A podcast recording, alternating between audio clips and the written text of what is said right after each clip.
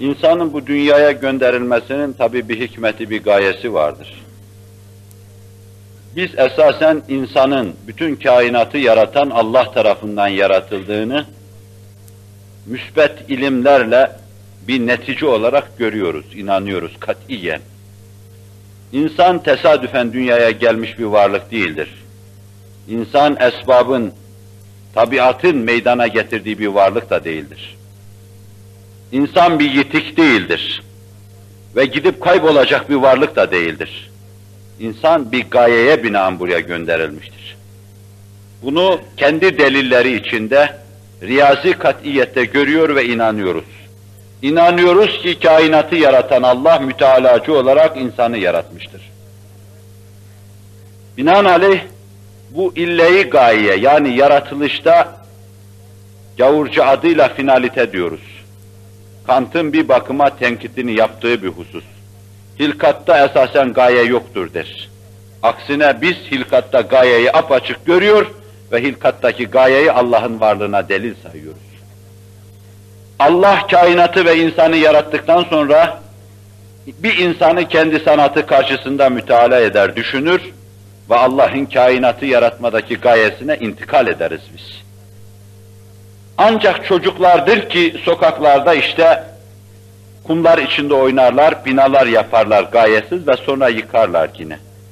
Esasen bir psikanaliz yapılsa o çocukların bile bir gayeleri vardır. Yani dünyaya bağlılık vardır onun altında. Tuğle emel vardır. Büyüdüğü zaman kendi çapına göre ev yapma niyetinin tezahürüdür. Ama o gün o kadarcık ev yapıyor. Büyüdüğü zaman büyük ev yapacak demektir. Minnacık bir kedi yavrusu daha dünyaya gelir gelmez bir yumakla iple oynuyorsa, anasının babasının yaptığı şeyleri yapıyorsa bu o çapta gösteriyor ki büyüdüğüm zaman fareyle böyle oynayacağım. O ondaki bir şuur altının tezahürüdür. Demek ki çocuğun davranışlarında bile bir gaye aramak lazım esasen. Kaldı ki aklı başında olan her insan bir iş yaparken muhakkak bir gaye gözetiyor onda. Mesela şurada koskoca okul gibi bir bina yapalım. Ondan sonra etrafında bir miktar dolaşalım. Sonra yanından vurup geçelim. Sonra kendi kendimize soruşturalım. Ya biz, biz bu binayı ne diye yaptık acaba? Ne de kullanacağız? Millet e, cinnetimize, deliliğimize verir ve cinnetimizi hükmederler. Öyle koskoca bir bina inşa edildikten sonra herhalde onun verasında onun kadar belki çapını aşkın bir gayenin mekni olması gerekir. Bir yurt yapıyorsun. Onun arkasında senin bir kısım düşüncelerin vardır. Bir adama bir tane hülle giydiriyorsun. Al şu elbiseyi giy diyorsun Allah rızası için. Onun arkasında sen Mevla'yı müteali öteler ötesinde veralar verasında razı etmeyi gaye ediniyorsun, düşünüyorsun. Demek ki gayesizlik esasen insanın dunundaki varlıklarda dahi görülmeyen şey. Kainatın hilkatında da bir gaye vardır. Kainatı yaratmış Allah Celle Celaluhu. Tezahürü üluhiyet ve tezahürü rububiyeti için her sanatkar yap kabiliyetini, sanat kabiliyetini ishar etmesi hikmetine binaen Allah kendi sanat şenini göstermek için kainatı yaratmıştır. Ta nebulozlar devrinden insanı meyve vereceği ana kadar kainatta kendi azametine, üluhiyetine ait büyük manaları müşahede etmiştir. Nasıl böyle donanma gecelerinde çeşitli fişenklerin patlamasını insanlar gider seyrederler, zevk alırlar. O kendisine has, mukaddes bir zevk. Aczın, zaafın, beşeri keyfiyetin ifadesi değil, kendisine has tabir caizse bir zevk almak için Allah Celle Celaluhu sanatlarını ishar etmiştir. Kainat meşerine koymuştur bunu. Onun meşerinde teşhir edilen sanatlar hiçbir galeride göremezsiniz, hiçbir meşerde göremezsiniz. Aylar, güneşler, sistemler, büyük galaksiler vardır. Meleklere teşhir eder, ruhanilere teşhir eder. Küreyi arz bu kainat nebulozları üzerinde veya güneş sisteminde ağacın ucunda bir dal halinde geleceği ana kadar Allah müşahede buyurmuştur. Ve sonra bütün kainatların fihristi olan insanı yaratmıştır. Bu insanın yaratılışında da muhakkak ki kendi adına, üluhiyeti adına müşahede edeceği şeyler olmuştur. Fakat şuurlu olan bu insandan Allah'ın istediği de vardır. Sadece yarattım, azamet ve üluhiyetimi müşahede ettim değil öyle. Çünkü insanın dışındaki her şey iradesizdir. İradesizlikleri içinde Allah'ın iradesini gösterecek şuurlu davranışları vardır. Mesela küreye arz sapan taşı gibi güneşin etrafında dönerken öyle şuurkar davranışları vardır ki ona baktığın zaman Allah'ı okursun. Minnacık bir filiz başını topraktan çıkarır. Onu ciddiyetle ziraatçı gözüyle takip etsen onun davranışlarında, muhite intibakında, muhite göre vaziyet almasında Allah'ı okursun. Simasında la ilahe illallah yazılı olduğunu müşahede edersin. Balığın sırtında, karpuzun çekirdeğinin üzerinde Allah yazısını aramaya lüzum yoktur. Adeta yıldızlarla semanın yüzüne yazılmıştır. Kainatta cari kanunlarla her şey yazılmıştır. Çekirdeğin simasına yazılmıştır. Tohumun ukde-i hayatiyesine yazılmıştır. Ama erbabının gözüyle bakacaksın. Kalbinle devreye girecek meseleyi tetkik edeceksin. Bunlar şuursuzlar alemi içinde şuurkar davranışlardır. Allah'ın sevkiyle olan şeylerdir. Ve her şey fıtratın hüdutları içinde gider. Zinhar zerre kadar inhiraf etmez. Mehmet Akif merhumun dediği gibi behaim kendisine tayin edilen hüdutlar içinde hareket eder. Ya insan hür, hürri mutlaktır. İnsana Allah irade vermiştir. Otta irade yoktur, ağaçta irade yoktur. Allah insanı iradeyle teçhiz buyurdu. Ve bunun karşısında da kendisinden istediği şeyler, onun hikmetinin ve hilkattaki gayenin muktezasıdır. Bunun manası şudur. Her şey tabi bulunduğu kanunlarla Allah'ın istediği şekilde arzı didar etmektedir. Çiçekten matlub olan şey nedir? Bir çiçek açar, matlub olan şey nedir? Güzel renklerle, tatlı kokularla iştahınızı açar, dikkatinizi çeker. O bilemiyor ki zavallı, biraz sonra bir tanesi tutacak, başını koparacak. Sonra saksısına koyacak, sonra koklayacak. Birkaç gün sonra da pörsüyüp gidecek o. Bunu bilemez. Bilse de böyle yapacak bunu. Çünkü onun fıtratının gayesi odur. O kendi fıtratının gayesi istikametinde gidiyor. Keseceğiniz bir dört ayaklı mahluk, bir behim, behime, ot yedirirsiniz, saman verirsiniz, beslersiniz. Her gün otu önüne attığınızda homur homur yutar o. Halbuki bu otu atışınızın bir gayesi vardır.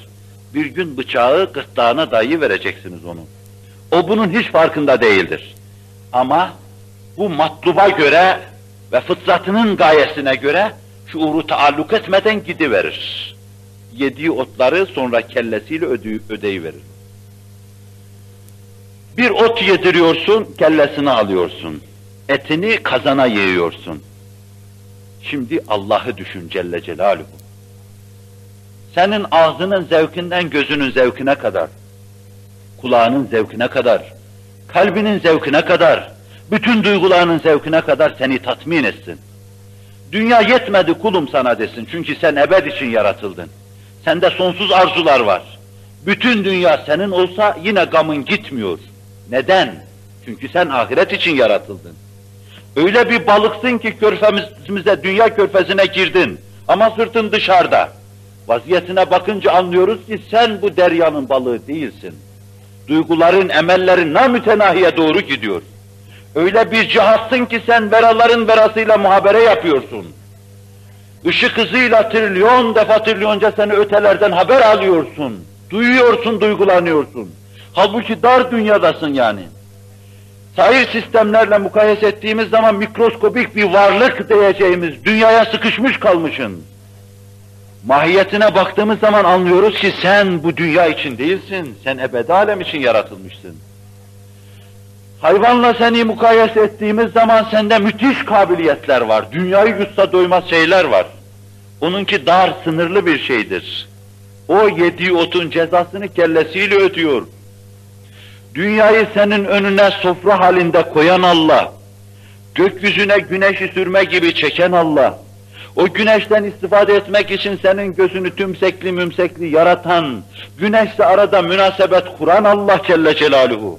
ağzının bütün zevklerini okşayacak nimetlerle yeryüzünü tezyin eden, donatan Allah, seni sonsuz nimetleriyle perverde eden Allah, kalbinin kutu gıdası olarak marifetiyle onu tezyin eden Allah, bura bana yetmedi deyince de kalbinden ahireti senin için ihbar eden, Rahman ve Rahim olan Allah, seni bu kadar nimetlerle perverde ettikten sonra, kellesini veren hayvan karşısında sen kendini düşünsen, senin gayetsiz olmana imkan verebilir misin, ihtimal verebilir misin? Herhalde bu kainat sarayında seni bir prens gibi yaşatan, bu sarayda istediğin gibi onun nimetlerinden istifade et- etme imkanını veren Hazreti Allah Celle Celaluhu, onun senden istediği şeyler vardır. Görüyorsun ki zahir şeylerin hiçbir gayesiz değildir. Yeryüzündeki karıncanın bile bir vazifesi vardır. Kendi çapında sıhhiye memurluğu yapar, eracifi temizleyiverir. Denizlerin vazifesi vardır, istihaleye sebebiyet verir. Bulutun vazifesi vardır, yeryüzüne su serpiverir, tozları yatıştırır. Otların bitmesine vesile olur. Senin gibi aziz, mükerrem, yeminle adına kasem edilerek anlatılan insan, vazifesiz, başıboş mu zanneder kendisini? Herhalde bir gayesi vardır. Nedir gayesi insanın? Her şey şuursuz olarak ibadet yaptıkları Allah'a ibadet yapmaktır, kulluk yapmaktır. Güneş Allah'ı dinliyor. Zerre kadar inhiraf etmiyor. Küre-i arz Allah'ı dinliyor, zerre kadar inhiraf etmiyor. Sapan taşı gibi güneşin etrafında dönüyor. Minnacık bir filiz Allah'ı dinliyor. Başını sert toprak tabakasından dışarıya çıkarırken bir kanunla toprak Allah'ı dinliyor, şak oluyor. Filiz başını dışarıya çıkarıyor.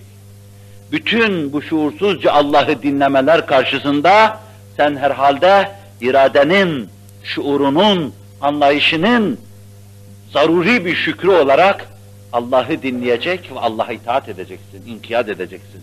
Kulluk yapacaksın.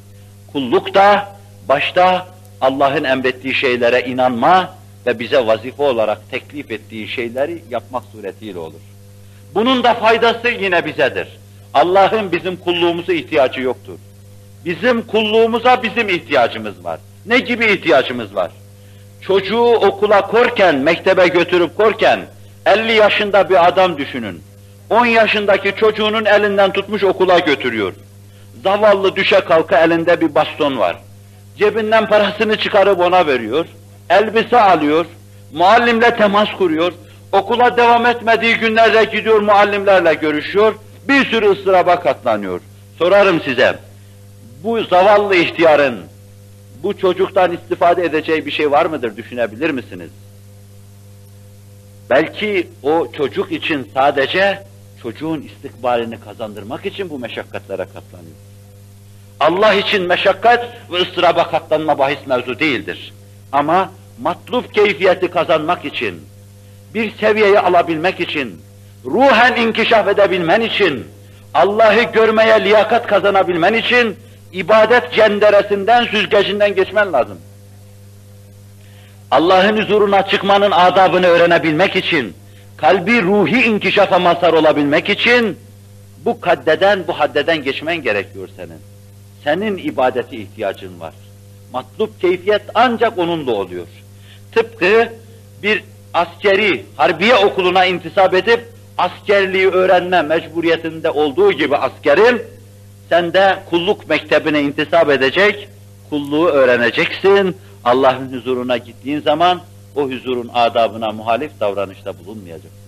Demek ki esasen kulluğumuza da biz muhtacız. Allah gani alel ıtlaktır. O müstahni mutlaktır. Hiçbir şeye muhtaç değildir ama alem ona muhtaçtır. Kul huvallahu ahad, Allahu samet'te biz bu bezme imanımız olduğunu günde belki birkaç defa ilan ediyoruz. Camilerde ilan ediyoruz. Es-samet manası, Allahu samet manası, alem ve her şey Allah'a muhtaç.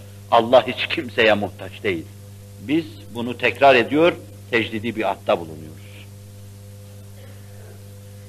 Belki bir sürü soru varken bunu uzatmak bu kadar fazla oldu, bağışlayın. Yorulduysanız dururum biraz.